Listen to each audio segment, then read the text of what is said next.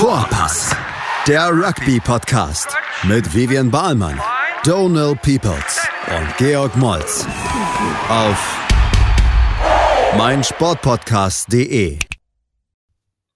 Hallo und herzlich willkommen zu einer extra Special Vorpass-Ausgabe. Warum extra Special, Donald? Ich sag's einfach, wir sind vor Ort. Zusammen Das erste Mal seit. zehn Jahren. Nee, aber das erste Mal, dass wir quasi aufnehmen zusammen seit.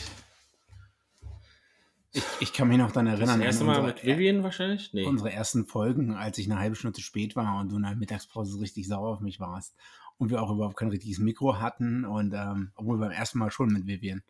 Grüße an Vivian. Ha. Ja.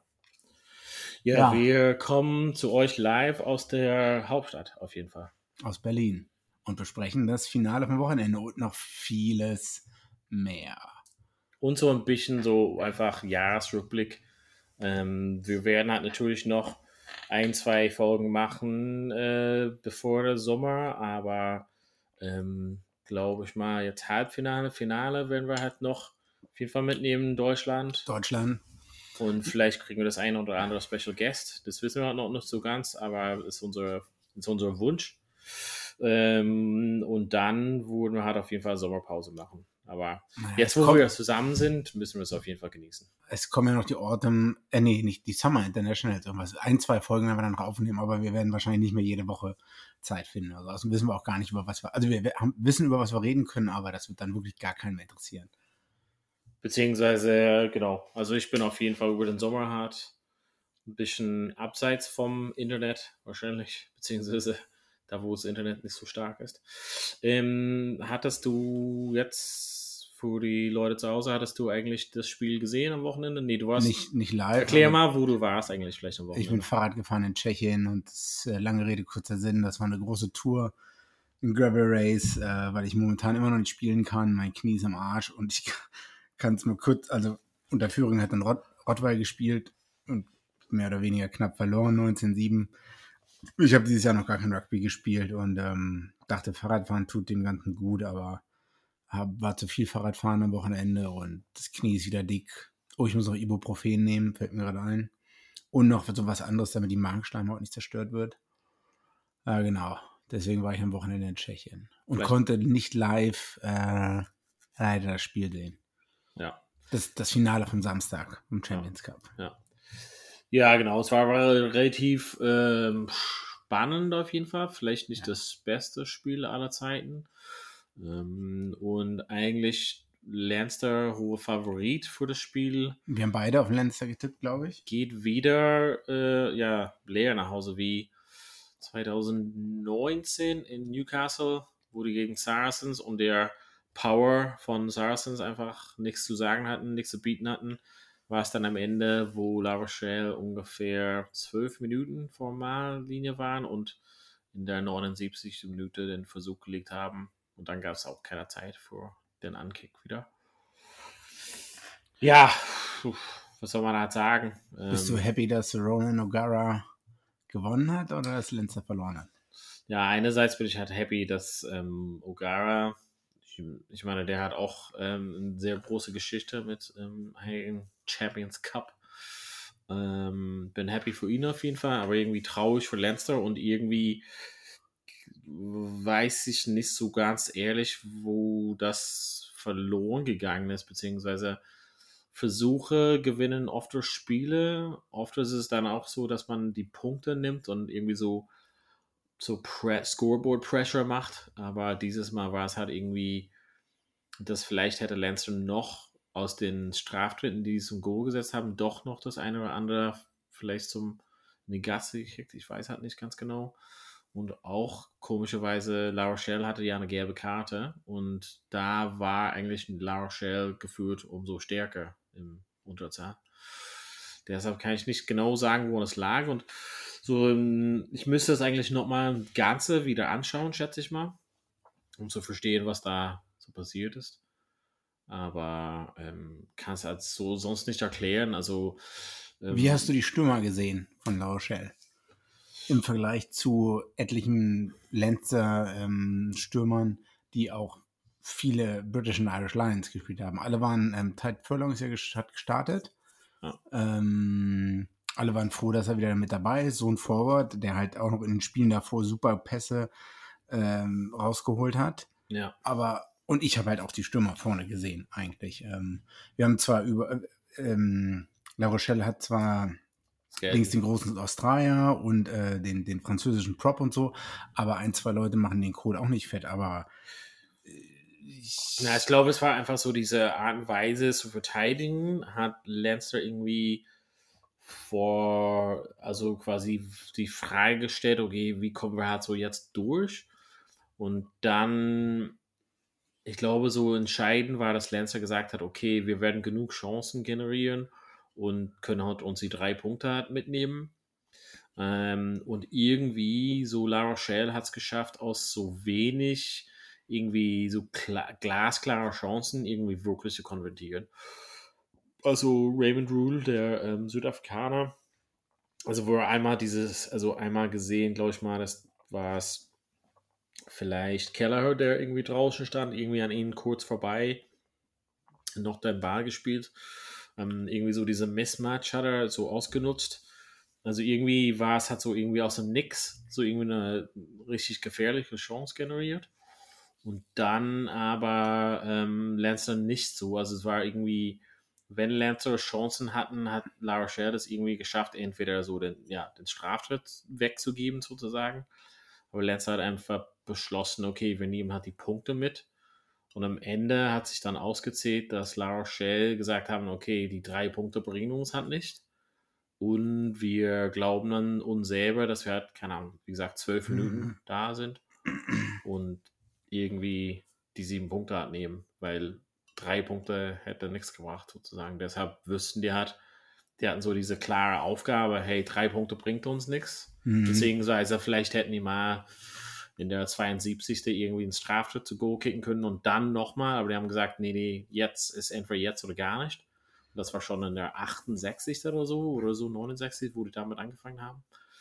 Und ja, ich glaube, das ist einfach so eine Herausforderung für Leinster, dass sie einfach nicht wussten, wie gehen wir mit dieser Verteidigung oder dieser Art und Weise zu verteidigen hat um.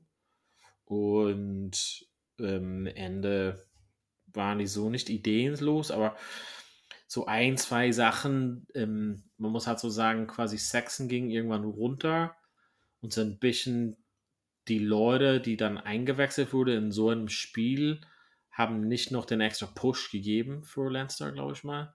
Mhm. Ähm, und das war irgendwie so entscheidend, also wo, wo Saxon runtergegangen ist, verletzt.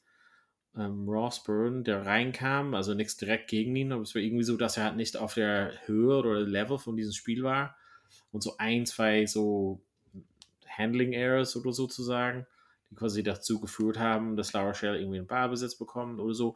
Oder quasi, wo Saxon irgendwie über Ball in Marfe gehüpft ist und er war, hat sich unsicher, kann ich das jetzt ins Aus oder was mache ich damit und hat sich kurz gezögert und dann wurde er noch gefangen und bla.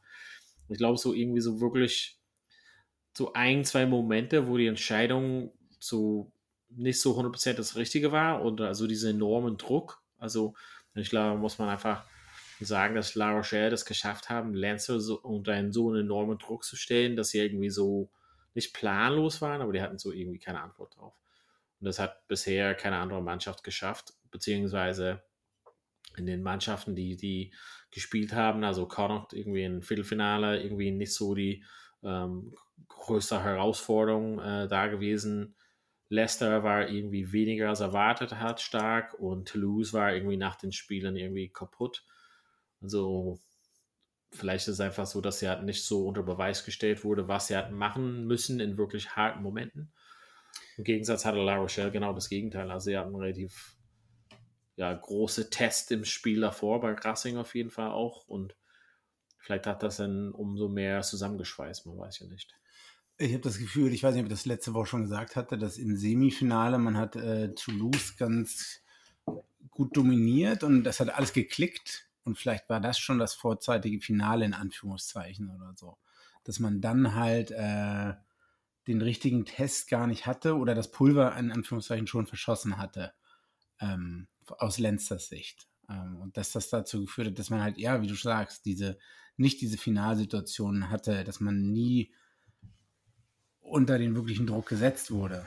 Ähm, vielleicht. Ich, ich weiß es nicht, aber ich weiß nicht, ob das ein böses Omen ist für die Weltmeisterschaft für Irland nächstes Jahr. Ähm, ja, ich weiß auch nicht so was, also was kann man halt daraus lernen? So irgendwie, wie gesagt, ich war im Stadion gegen Saracens und zwar irgendwie so, okay, jetzt im Finale reicht halt nicht. Letztes Jahr war es auch äh, gegen La Rochelle, irgendwie reicht es halt nicht und die gewinnen alles sonst relativ einfach, also Liga, also Spiele sozusagen. Und dann, wenn es auf diesen entscheidenden Spielen kommt, ist irgendwie, ja, es kann halt nicht nur Pech sein. Also es ist irgendwie hm. kein Versuch gelegt zu haben. Ja, und irgendwie so, was ich gehört hatte, jetzt so in, in jetzt ein Review von, von manchen äh, ja, Sportsjournalisten quasi dieses Thema, dass manche Leute irgendwie nicht so topfit waren, dass James Lowe zum Beispiel vielleicht nicht so 100% fit war mhm. oder Furlong zum Beispiel auch und irgendwie und Keller hat sich irgendwie gleich verletzt, auf jeden Fall relativ früh, müsste halt dann ausgewechselt werden, also irgendwie ob es das Richtige war, irgendwie auf den zu setzen, ähm, die ja vielleicht nicht so topfit waren. Oder hätte man vielleicht doch mal auf jemand anderes als halt irgendwie so im Nachhinein, aber irgendwie war es halt so, dass für jemanden, der so brandgefährlich ist, war es halt selten, dass man den Ball irgendwie so zu low geschafft hat, um irgendwie dann die mhm. Möglichkeit zu geben. Also außer, dass er quasi in Verteidigung war, beziehungsweise irgendwie mit seinem starken Kickspiel da ähm, gefragt wurde, hat er irgendwie nicht so die Momente gehabt, wo er gesagt hat, okay, jetzt hat er ein bisschen Platz, kann halt was machen. Und Jameson Gibson Park auch. Aber es liegt viel einfach dran, wie La Rochelle deren Hausaufgaben gemacht haben, schätze ich mal auch. Ne? Hm. So.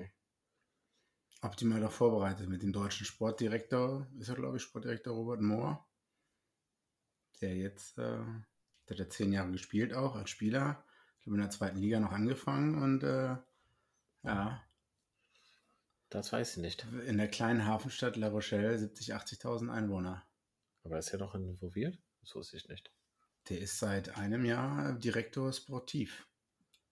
Also der war davor ähm, Development äh, Coach ein, zwei Jahre oder so. Was heißt Direktor Sportiv? Sportdirektor. Sportwart, keine Ahnung, Sportmanager. Also der, der für alles zuständig ist. Ist er auch gar Chef? Hm, vielleicht. Interessant. Müssen wir mal rausfinden, was das alles bedeutet. Ähm, auf jeden Fall, also mm, Omen für, für Irland oder Frankreich, ich weiß nicht. Aber eher so das Thema, was es jetzt in den nächsten Jahren so vor La Rochelle hat. Ne? Also die, also ich meine, die haben sich relativ weit geschafft, sind auch im Top 14 stark, ähm, spielen quasi um die Meisterschaft dann auch, wenn die es halt noch schaffen, jetzt quasi in den letzten Runden. Ähm, aber so eine Dominanz, die sind jetzt immer dabei gewesen hat, ne? Mhm. Jetzt so irgendwie letztes Jahr verlieren, diesmal dabei, vorher Halbfinale und so alles. Ähm, ja, also eigentlich eine relativ guten Struktur da aufgebaut und Ogara wird halt da nicht so schnell wechseln.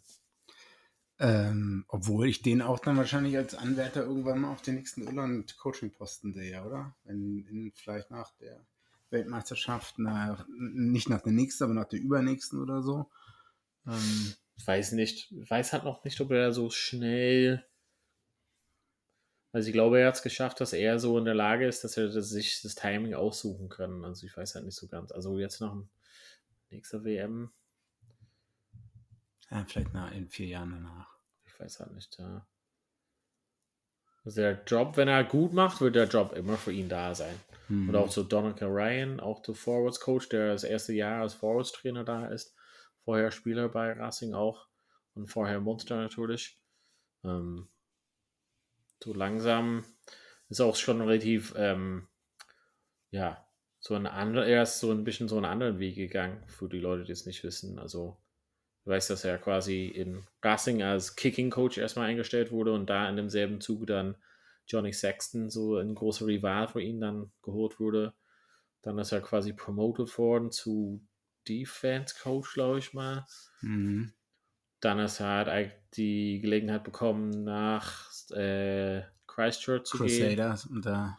Genau, Scott Robertson zu arbeiten und dann hat die Gelegenheit in La Rochelle unter John Gibbs und dann ist jetzt erstes Jahr als ähm, Director of Rugby quasi, als, als Chef Außer dass Robert Moore anscheinend sein Chef ist, was ich nicht wüsste. Aber ähm, genau, es hat schon einen anderen, also nicht so den normalen Weg. Also viele Leute, die in Irland sind, würden auf jeden Fall den Weg halt nicht gehen, besonders auch mit, der hat mindestens fünf Kinder von ich weiß. Also ist Mhm. jetzt quasi von Frankreich gezogen nach Neuseeland und dann zurück nach Frankreich. Ja, Brian O'Driscoll wurde auch mal dieselbe Frage gestellt, ob er auch in die Fußstapfen oder so eine Auslandskarriere vor sich sieht und sagt aber, also damals hat Brian O'Driscoll gesagt, äh, nee, meine Frau hat hier einen super Job in Irland oder so, schon deswegen allein kann ich nicht gehen. Ja. Also, und ja, klar, mit fünf Kindern mal zum anderen, erstmal nach Frankreich, komplett andere Sprache Ja, und dann noch mal nach Neuseeland. Ich meine, gut, das ist jetzt zwar auch englischsprachig, aber äh, Ja. halt, du ziehst einmal um die halbe Welt oder so, ne? Mit Ja. fünf Kids und Frau. aber diese Einflüsse von Ura, ich meine, davon wissen wir ja auch beide, wie, wie es quasi ein bisschen in der Südhemisphäre gespielt wird, ein bisschen so eine andere Art und Weise mitzunehmen. Hm. Das bringt er halt jetzt mit und äh, zeigt auf jeden Fall quasi längerfristig jetzt so die Benefits und wie es halt weitergeht, ob er halt quasi für Irland irgendwie irgendwann top, den Top-Job holt. Ich weiß halt nicht. Also ich kann es halt schwer beurteilen. Aber momentan hat er einen ziemlich coolen Job und schönes Leben, wohnt halt schön da, La Rochelle, Oh, ja, kann ich mir auch ganz nett kurz vor der vorstellen. Küste, ja, guckt raus aufs Meer, also bestimmt auch, gibt Äh, Schlimmeres. Apropos Irland, äh, ich glaube, so langsam äh, machen wir vielleicht mal Pause und Ja. reden dann über noch, was im Sommer kommen könnte. Also bis gleich bei Vorpass.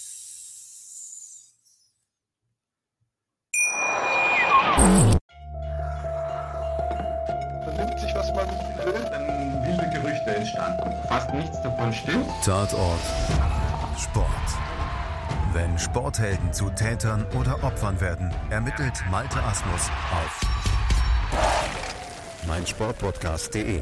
Folge dem True Crime Podcast, denn manchmal ist Sport tatsächlich Mord. Nicht nur für Sportfans. Da sind wir gleich wieder. Big Zurück. G hat nur kurz geguckt, ob noch was in seiner Flasche ist. Ob, ob noch ein Bierradler da ist, sage ich mal so. Ist noch da. Alles gut. Ist noch genug da? Ja. Hast du Zeit und Lust? Wir können halt mal ein bisschen plaudern, was halt noch so vorsteht, beziehungsweise was noch alles dieses Jahr passiert ist. Beziehungsweise, Ähm. ja, wir hatten ja ein bisschen gesagt, ähm, Halbfinale, Finale in Deutschland steht noch fest. Beziehungsweise steht jetzt fest. Letztes Mal haben wir noch, war es halt noch so leicht unsicher, beziehungsweise Hm, ja, eigentlich war es nicht so unsicher. Aber nein. Ja, nee, klar. Ja. Also das war ja klar, dass äh, Frankfurt äh, als erster spielt gegen RK in Frankfurt, RK 03 aus Berlin. Und andere Paarung ist dann in Hannover, also Hannover 78 versus Handschuhsheim. TSV Handschuhsheim in Hannover natürlich. Und ja, so auf jeden Fall, ähm, wann ist das jetzt? Elf, Nicht- dieses kommende Wochenende, sondern darauf das Wochenende. 11.06. Ja. Jeweils um 15 Uhr. Ja, Hannover hat Heimrecht gegen Handschuhsheim. Ja, Frankfurt gegen Berlin, auch wenn Berlin natürlich unser Verein ist. Ähm, da Wird sehen, schwer. Sehen wir, glaube ich, wenig Chancen. Also, Ja, also äh, man kann über Kreuzvergleich hier schlecht machen. Wir wissen es. Äh, vor allem, da man ja die gesamte Saison nicht gegeneinander gespielt hat. Äh, au- auswärts grundsätzlich schwer. Also das muss man sagen. das kommt auch noch dazu. Aber selbst wenn jetzt Berlin zu Hause spielen würde, ähm, ich meine, jede Mannschaft wird zum Halbfinale anreisen mit einer, mit der besten, stärksten Truppe. Also Frankfurt wird wahrscheinlich gewinnen, wahrscheinlich auch recht deutlich, leider, Hm. schätze ich mal. Also ich hoffe, ich werde. Und ich- für, für das andere Spiel dann, also wir hatten ja ein bisschen in, in den Green, Green Room, ein bisschen in der Lounge drüber geplaudert, aber ähm, du siehst Handschuhsheim vor. Ja, aus demselben Grund eigentlich, wenn ich mir die letzten Jahre anschaue und die Spieler, die da aufgelaufen sind.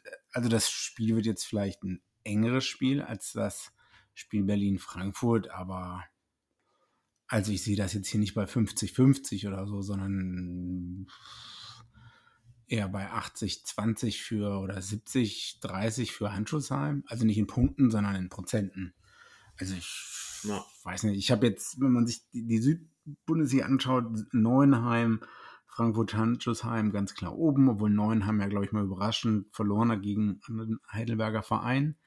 Ähm, also ich sehe da nicht die, die, dass die schwächer geworden sind über die letzten, über das letzte Jahr, über die letzte Saison oder davor. Also da ja. sind vielleicht ein, zwei Spieler weg, ja, man hatte Corona davor, aber trotzdem, äh, weiß ich nicht, ich würde da jetzt auch sagen, dass Handelsheim wahrscheinlich mit äh, 10, 20 Punkten Unterschied gewinnen wird, oder?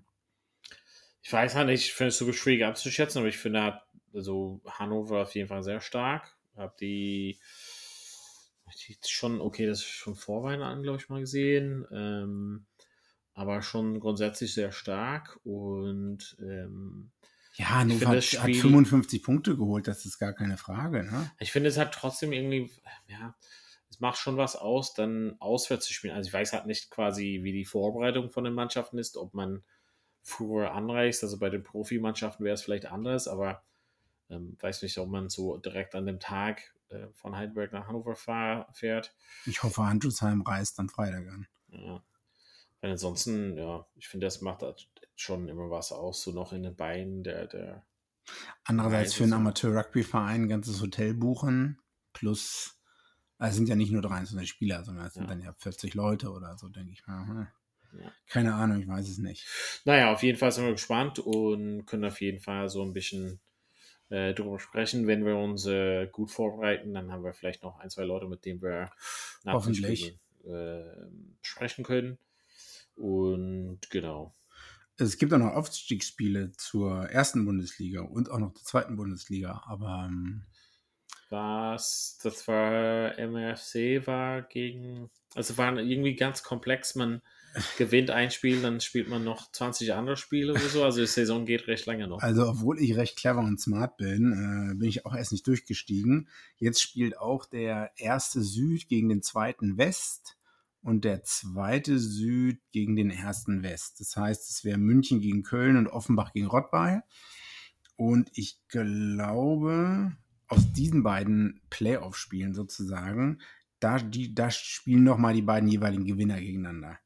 Sagen wir mal, München würde jetzt gegen Köln gewinnen und Offenbach gegen Rottweil, würde dann nochmal Rott, äh, München, Offenbach gewinnt gegen Rottweil, München gegen Köln, dann würde München gegen Offenbach spielen. Und der Verlierer davon spielt, glaube ich, gegen den, Zweitplat den zweitletztplatzierten aus der ersten Liga, was glaube ich Luxemburg ist. Also tendenziell hast du halt vielleicht noch drei Spiele vor dir im Juni und Juli, was ganz schön viel ist. Und das wann ist auch, der Abschluss dann? Also wann ist das, das wäre am 2. Juli. Und genauso ist es, glaube ich, auch im Norden mit St. Pauli, Linden, Hohen und wer auch immer da, ähm, weiß ich gerade nicht. Müssen wir mal gucken, wer da noch im Osten äh, Zweiter geworden ist. Naja, es sind auf jeden Fall noch eine Menge Spiele, aber worauf ich eigentlich in Berlin, Berliner SV 92, ist Zweiter geworden. Und die spielen gegen den ersten aus äh, Nord, was glaube ich Linden ist. Naja, was ich eigentlich sagen will, ist, das, was wir jetzt in der zweiten Bundesliga Süd gesehen haben, dass Augsburg dann auch am Ende nicht mehr antreten konnten. Also die sind auch, glaube ich, vor aus der dritten in die zweite Liga hochgekommen. Und ich habe manchmal so Bedenken, dass einige Mannschaften, die die Liga, Liga wechseln, das vielleicht auch unterschätzen. Ja. Also dir geht zum einen, wenn du viele Spiele verlierst, dann haben einige Leute keinen Bock mehr, tauchen nicht mehr auf oder wollen halt nicht mehr mhm. spielen und ähm, also meinst du der Sprung, also auch von ja, sowohl also, dritte zur ja. zweiten, zweite, erste und so weiter und so fort. Also es ist halt nochmal gerade im Süden, also noch stärker würde ich fast sagen. Und da muss man sich wirklich als Verein Gedanken machen. Äh, man muss sich mal mit allen zusammensetzen und fragen, wer ist denn hier die nächste Saison da? Und was ist, wenn wir mal die ersten sieben Spiele verlieren? Ganz tolle. Ja. Halt, weil man ist tut, die Bereitschaft dann, das man, mitzumachen, sieben Wochenende hintereinander oder so? Man tut keinem Gefallen, auch nicht den anderen Vereinen, wenn man zwar hochgeht und, ähm, und dann antreten will und man hat da echt super, äh, man will das machen und Motivation, aber es kann halt sehr schnell umschlagen und ähm, deswegen bin ich persönlich keinem Verein böse, wenn die sagen, nee, wir haben zwar die Liga gewonnen, vielleicht haben wir auch die Playoffs gewonnen, aber wir wollen nicht hoch aus den und den Gründen. Ja, es war mal vorher auch so eine andere Sache, finanzielle Gründen, dass ja. quasi von einer Regionalliga in irgendeine zweite Bundesliga, dass man halt quasi irgendwie auch so andere Aus also andere Fahrten hat. Jetzt so ein bisschen anders, aber ja klar, also das Level ist halt dann eine andere, ne? Also man, ja, klar, es ist vielleicht ein größeres Commitment, aber so, du kannst halt das im Süden halt ein bisschen besser einschätzen. Wie wäre da die Möglichkeit für, für München da irgendwie auszusteigen? Ähm, Beziehungsweise die Kapazitäten da mitzumachen? Also wie schätzt du das ein? Also MRFC ist der größte Verein in Bayern mit den meisten Mitgliedern, sind wahrscheinlich auch am finanzstärksten, würde ich fast sagen. Ähm, haben super Platz. Die Stadt ist super. Haben äh, Nummer 8 ist Nationalspieler, Nummer 10 ist Nationalspieler. Ob Rugby League oder? Nee, nee, das, die, das sind alles äh, Union-Nationalspieler. Aber ob das in der ersten Bundesliga Süd gegen ähm, äh, Südwest gegen die Top 3, Top 4 reicht, ich kann es nicht einschätzen. Also ob man dann noch versucht, ein, zwei andere Leute ranzuholen oder so, wie da der Plan ist. Also ich glaube, wie man so sagt, die Struktur und Foundation wäre da. Ähm, was man halt draus macht. Also mithalten kann man, glaube ich, auf jeden Fall. Aber trotzdem wird es halt haarig gegen Frankfurt und ein, zwei Heidelberger Vereine. Wenn man sich ein gutes Konzept überlegt und noch Leute irgendwie irgendwo heranholt. Wo man die, wie man die ranholt, keine Ahnung. Ja, mal, wir werden sehen. Mal schauen. Naja, mal so. Vielleicht ist es im Winter noch die 15. Corona-Variante und dann hat sich das Ganze so wieder erledigt. Hm. Naja, ich glaube, dass die, die Unterschied, das war damals, wo, wo die Liga so anders strukturiert wurde, ähm, oder war, also fand ich auch recht, war so ein recht deutlicher Unterschied zwischen so die Top-Mannschaften und die untersten Mannschaften, war Mhm. fast eine Liga zwischen denen. Jetzt Mhm. ist es so ein bisschen anders, indem das quasi diese erste Bundesliga, zweite Bundesliga und dann quasi auch die Regionalunterschiede äh, dann sozusagen sind. Ähm, aber ja, also quasi, weil damals hat es, okay, damals hat es auch äh, ja, Frankfurt oder HK, wo man wusste, okay, da bist du halt manchmal froh oder was war ein paar Jahren irgendwie, wo alle Spieler nur in Pforzheim gespielt haben oder so. Mhm. Du warst ja froh, wenn du es halt, keine Ahnung, unter 80 Punkte gehalten hattest oder so. Und Mhm. ähm, deshalb meine ich, das, das, das kann ich mich genau erinnern mit solchen Auswärtsfahrten, wo wir um 5 Uhr morgens irgendwie losgefahren sind, dann zum Platz zu sein und dann irgendwie warm machen, ein Spiel spielen, irgendwie, keine Ahnung, 50, Also- 60 Dinge, dann ab nach Hause und um 2 Uhr morgens irgendwie zu Hause sein oder so. Also die momentane Struktur finde ich gar nicht schlecht mit Nordost und äh, Südwest. Ähm, wie, mit den Fahrten, wie das auch geregelt ist, Ja. denke ich. Ähm, Ja, aber ich meine auch so die, die Unterschiede innerhalb dieser Liga. Also na gut, das ist dann- nochmal eine andere Geschichte, ja. Ja, klar, aber das ist halt dann für eine Mannschaft wie, keine Ahnung, wenn München, sag ich mal, aufsteigen würde oder so, dann klar werden die halt eine Packung mit nach Hause nehmen, wenn der, keine Ahnung, gegen Frankfurt, aber das, das ist wahrscheinlich, ne, also es sind wenige Mannschaften, die da mithalten können. Also die, Mhm. die Top 4, 5 Mannschaften deutschlandweit ist halt schon eine andere Klasse zu, zu Dem quasi Rest. der Rest. Und da kann man halt schon mit den anderen Mannschaften schon mithalten. Und das ist halt so eine Sache, dass man sagt, okay, gegen so die Top-Top-Mannschaften haben nur die wenige Chance, auch wenn du einen mega guten Tag erwischt. Aber gegen so die anderen so, dann hat man immer so die Gelegenheit. Du hast ja gesagt, auch äh, und ja- das- das Ziel sollte es dann natürlich sein, von einem Verein an die Top-Mannschaften anzuknüpfen, wie auch immer man das macht. Ne? Irgendwie haben es die anderen ja auch geschafft, nach oben zu kommen oder so. Oder so gut zu sein. Muss man halt schauen, äh, wo man halt die Kohle herbekommt oder die Strukturen oder die Orga oder was weiß ich nicht, was das ist halt bei jedem Verein anders. Ähm, aber es ist ja kein Ding der Unmöglichkeit, besser zu werden. Ja, das wäre die Bundesliga. Also 11.06. sind und 25.06. Ich glaube, 25.06. ist dann Finale. Finale. Wissen wir mittlerweile, wo das Finale eigentlich ist? Ich glaube nicht, oder? nee. Naja, mal schauen. Wird schon der DAV irgendwann auf der ähm, Seite Bescheid sagen, oder? Ich meine, ich kann es halt nicht einschätzen, aber ich schaue halt, keine Ahnung. Ich meine, Frankfurt, Hanschesheim, Neuenheim sind deutlich weit, also relativ weit entfernt von, sag ich mal, Heidelberg, also RGH, HK, Heusenstamm, aber dann Luxemburg, Pforzheim ganz unten, sag ich mal. Und da ist halt dann sozusagen, wenn du in Süd bzw. West, da hast du Offenbach, hast du nicht gesagt, dass die irgendwie relativ große Hoffnung auf oder beziehungsweise die irgendwie große Unterstützung hatten da.